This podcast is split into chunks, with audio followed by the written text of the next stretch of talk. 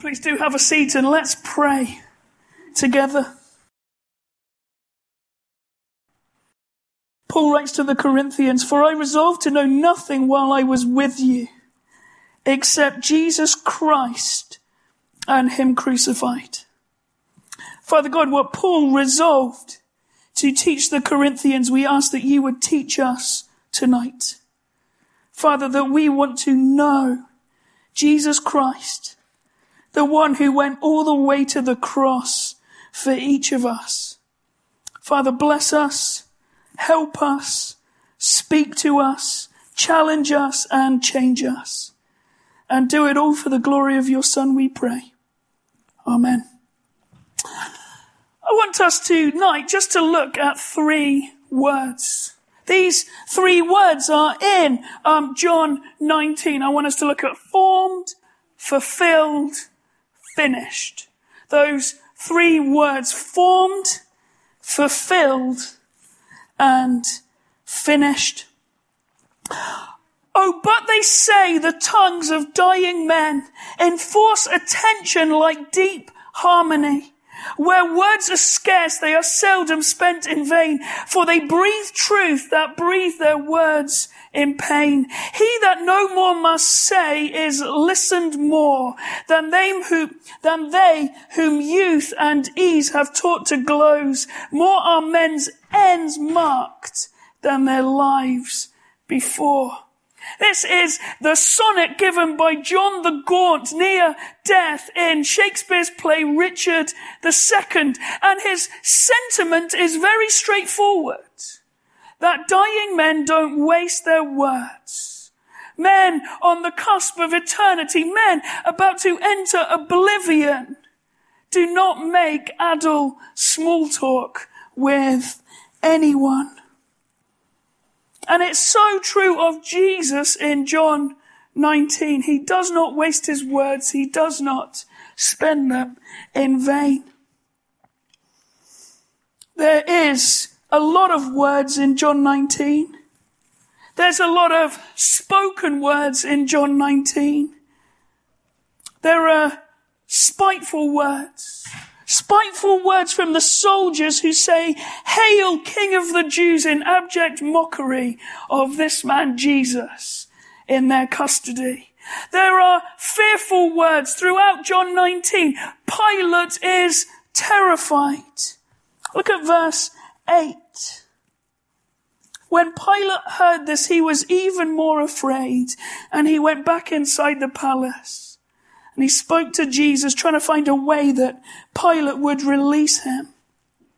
Also in John 19, there are hate-filled words.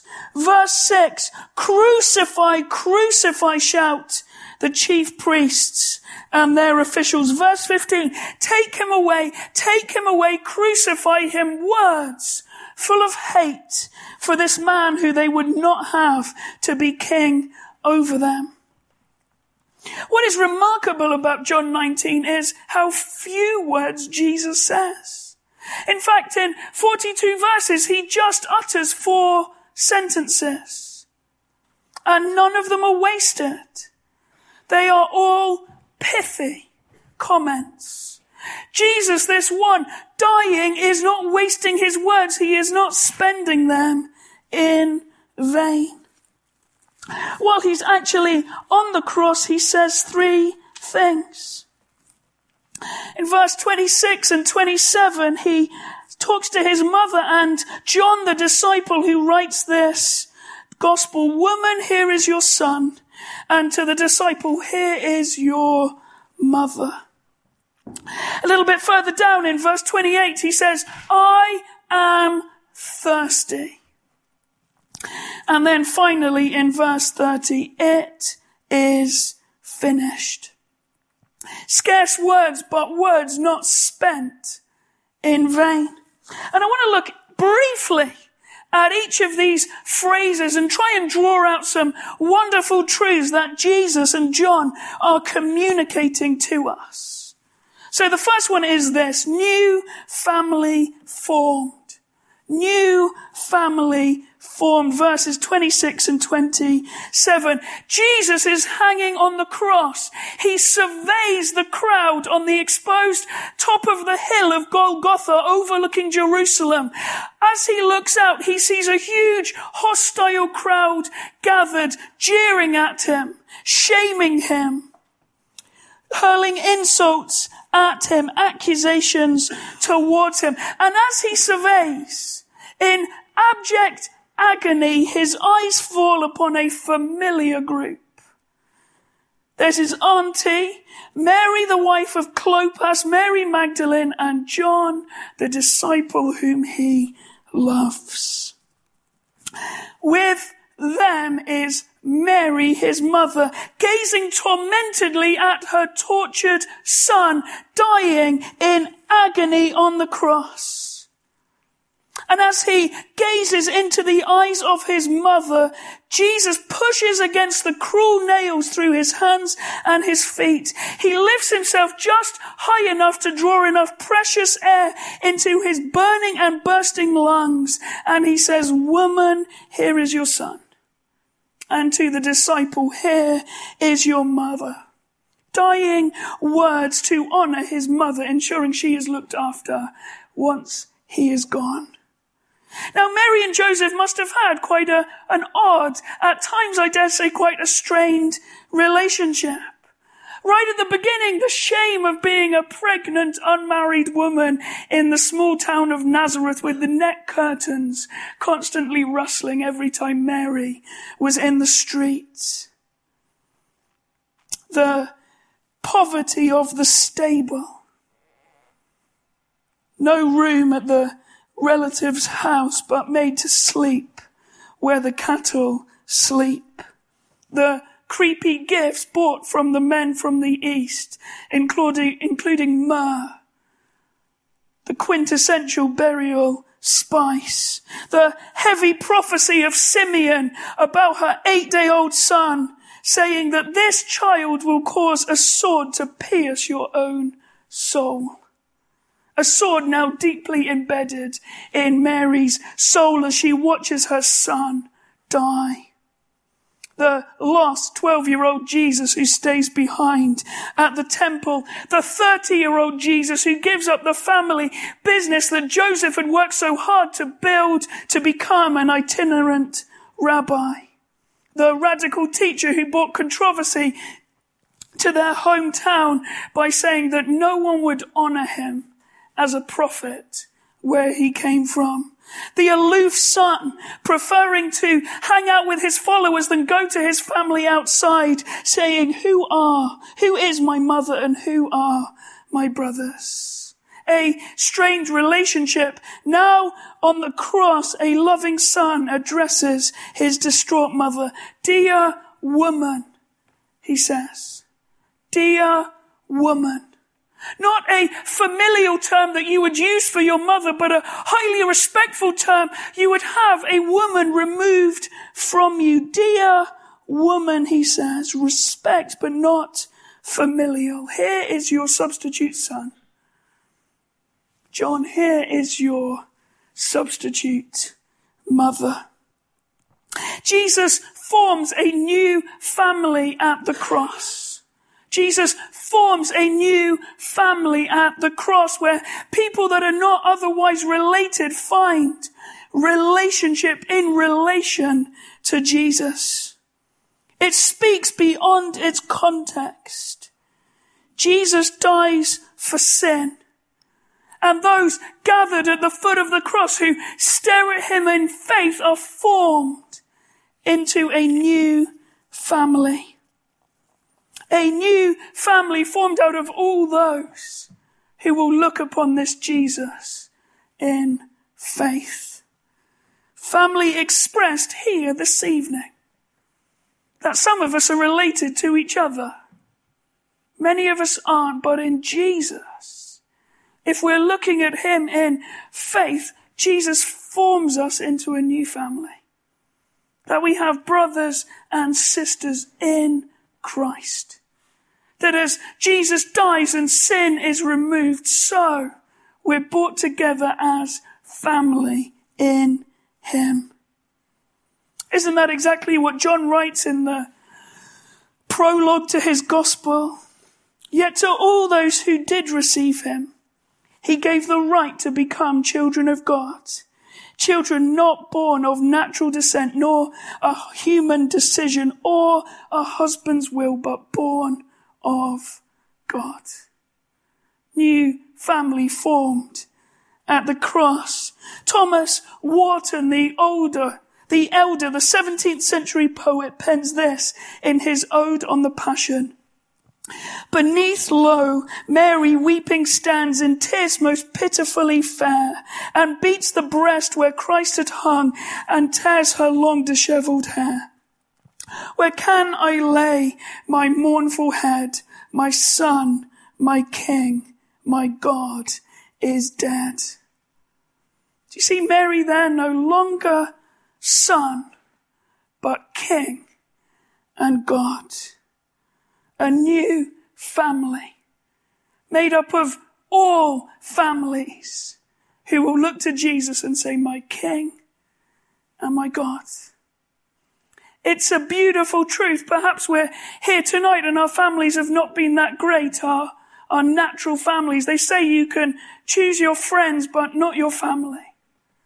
Well, the truth we see in this passage is that Jesus chooses his friends, dies for them and forms them as his family together. A family open to each of us who will meet this Jesus at the foot of the cross and stare at him in faith.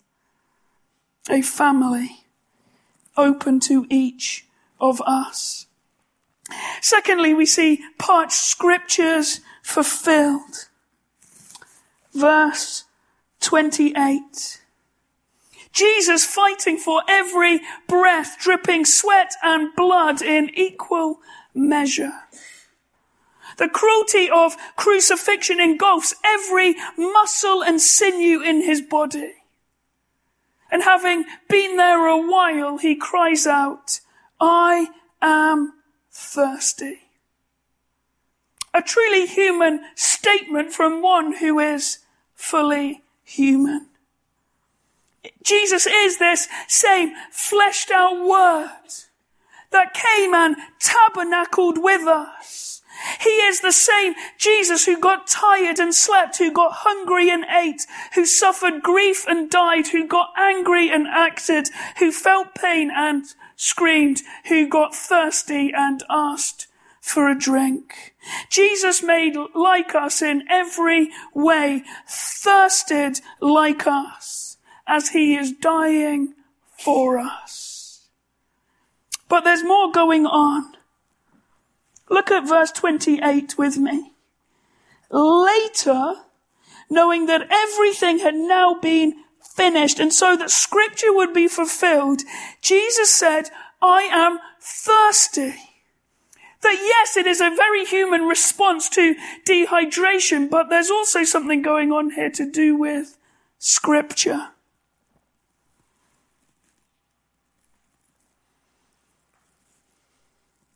The picture of a thirsting Saviour. A picture foreseen hundreds of years before by the men of old. In Psalm 22 verses 14 and 15, a psalm that Jesus is obviously reciting to himself as he goes through this pain.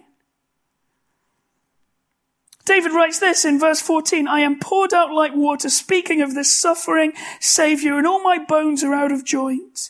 My heart is like wax, it is melted within my breast. My strength is dried up like a potsherd, and my tongue sticks to my jaws. You lay me in the dust to death. Jesus thinks upon Psalm 22. I'm sure he would have recited all of it, but so anguished is the pain of the cross, he simply says, I thirst. And so the experience of Jesus superimposes perfectly onto the picture that David saw a long time in the future about one who would come and die, a greater king, a suffering servant, a murdered Messiah. And verse 29 is remarkable. A jar of wine vinegar was there, so they soaked a sponge in it, put the sponge on a stalk of the hyssop plant, and lifted it to Jesus' lips. And so David also writes the messianic psalm, Psalm 69. And in verse 21, he says, They gave me vinegar for my thirst. Not like Sarson's chip shop vinegar, we're just talking cheap wine. And so David, even seeing a long time in the future, he says this will happen to this Messiah. And they will seek to satiate this dead, this dying man's thirst with cheap wine. By declaring his thirst, Jesus was declaring that his sufferings measured up to the sufferings that the Savior of the world would undergo to rescue his people. But there is something more. Because I thirst and you thirst and we thirst. Dehydration of the soul. So bad. Like normal dehydration that we don't even feel thirsty. A natural thirst. A dying thirst, a thirst that we try to quench with anything and everything, actions, ambitions, and experiences. And we try to satiate our thirst with these things, but we just get thirstier. Our thirst, this thirst, this soul thirst, will only ever be satisfied and quenched in this one who was thirsty in our place. Jesus Christ became thirsty for us so we wouldn't have to go on being thirsty for him. Jesus speaks throughout the gospel about him being living water welling up to eternal life. Our deepest thirst is for a relationship with this Jesus. And we will keep on panting, fainting, and struggling until we meet him ourselves. Jesus says, let anyone who is thirsty come to me and drink. Whoever believes in me, as the scripture has said, rivers of living water will flow from them. Why are living waters able to flow from Jesus? Because he took on our thirst so that we might be saturated by these streams of living water. No one has captured it better than Edinburgh's own Horatius Bonar. I heard the voice of Jesus say, Behold, I freely give. The living water, thirsty one, stoop down and drink and live. I came to Jesus and I drank of that life-giving stream. My thirst was quenched, my soul revived and now I live in him. May that be our experience as we gaze on this thirsting Jesus. Finally, we have verse 30. It is finished. Spurgeon writes of this phrase. In the original Greek of John's Gospel, there is only one word for this utterance of our Lord tetelestai. To translate it into English, we have to use three words. But when it was spoken, it was only one. An ocean of meaning in a drop of language, a mere drop. For that is all that we can call one word. It is finished. Tetelestai. Yet, it would need all the other words that ever were spoken or ever can be spoken to explain this one word. It is altogether immeasurable. It is high, I cannot attain to it. It is deep, I cannot fathom it. It is finished, cries this Jesus. Now, if you're ever anything like me, you have a lot of unfinished stuff in your life. My fridge is full of half-eaten meals. My light, my study is full of half-read books. I have boxes full of abandoned hobbies I never mastered. I have half attempted DIY projects. I have partially used exercise equipment. I have half filled out dentistry forms. Jesus, on the other hand, says, it's finished. It is finished. Jesus finished the great and sole project of his life. He got the job done and he got it done perfectly.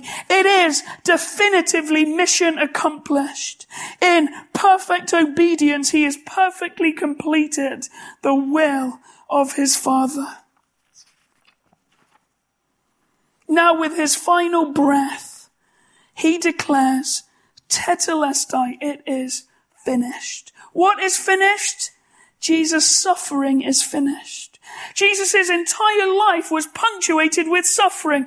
The squalor of a stable, the forced asylum in Egypt, the attempted murder as he's attempted to be thrown off the cliff by a crowd, the constant traps from the religious, the betrayal of a friend, the desertion of all the disciples, the lashing mockery, the tenderizing flogging, the lacerating crown, the injustice, the brutality, the spitting, the slapping, the stripping, the pain of the cross, the abandonment abandonment from his father, the poured out wrath, the light of the world snuffed out.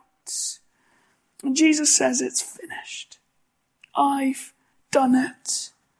I have completed the race. I have done it all. I have suffered it all. I have mastered it all. I have dominion over it all. I have finished my work.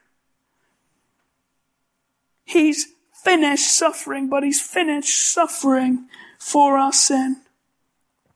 Our enslavement to sin is now ransomed, paid in full by the sacrifice of the perfect, spotless Lamb of God. It is finished. Jesus says, paid in full, tetelestai. Finished. Just the word to describe what Jesus did on the cross for us. He paid it all. He suffered it all. He atoned for it all. He redeemed it all. He reconciled it all. He finished it all. When Jesus cried out, it is finished, he was not uttering a sigh of relief. He was not giving a moan of resignation. Jesus was announcing ultimate and eternal victory. The triumphant shout of the champion of champions I did it. It is finished. I have won. This is the Robert Indiana statue that, that stands in Philadelphia. Philadelphia, the city of literally brotherly love. And the thing about that statue, which is imaginatively called love, is that it's finished. You can't really add anything to it. If you put G on top to make it glove, you would utterly ruin it by adding something to it. And so it is with this finished work. There is nothing to add. By trying to add, you merely spoil it all. Done is the work that saves. The end of verse 30. With that, he bowed his head and gave up his spirit. This is a completely unique event that will never ever happen in history except for this occasion. Every other human death is inevitable. None of us have the opportunity to simply give up our spirit, but for Jesus, the author of life, it is willful submission to die. It is the final act of obedience from a perfectly obedient son. Jesus said earlier in the gospel, for this reason the Father loves me, because I lay down my life that I might take it up again. Jesus willingly lays down his life. And so what do we learn from what Jesus tells us at the cross? He says, in him a new family is formed. A new family made up of everyone who will look at him in faith and know life and forgiveness and joy forever. Who gives us not only peace with God, but peace with each other. We see that by him parched scriptures are fulfilled, that we know he's the real deal because he perfectly matches everything that God had revealed about this Jesus in the past. And because of him, eternal work is forever finished. Finished for us, meaning that grace is available and flows freely to us if we will trust Jesus. Work we cannot contribute to ourselves. Work that we can live in the freedom of, knowing that Jesus is forever for us and in the end will welcome us. And so we leave John 19 as darkness envelops this Friday in view and Jesus now hangs silently on the cross dead before being buried. We remember, however, that Sunday will soon be here. And this now risen Lord Jesus will soon ask the distraught Mary by a new, now empty tomb. He'll use his words to say, woman, why are you crying? Who is it you're looking for? Let's pray together. Paul writes to the Philippians, I want to know Christ. Yes, to know the power of his resurrection and participation in his suffering, becoming like him in his death, and so somehow attaining to the resurrection from the dead. Father God, this would be our prayer as well. That we want to know Christ more. We want to know him better. Father, that we might have the joy of participating in his suffering that we too might become like him in his death, so that we might know the powerful, unstoppable, glorious resurrection that he has won for us. And so, Lord, this Friday, capture all of our attention on your Son dying on the cross and fill us with expectant joy of hearing about him raised to life as we gather together on Sunday. Father, do this for the glory of your Son, we pray. Amen.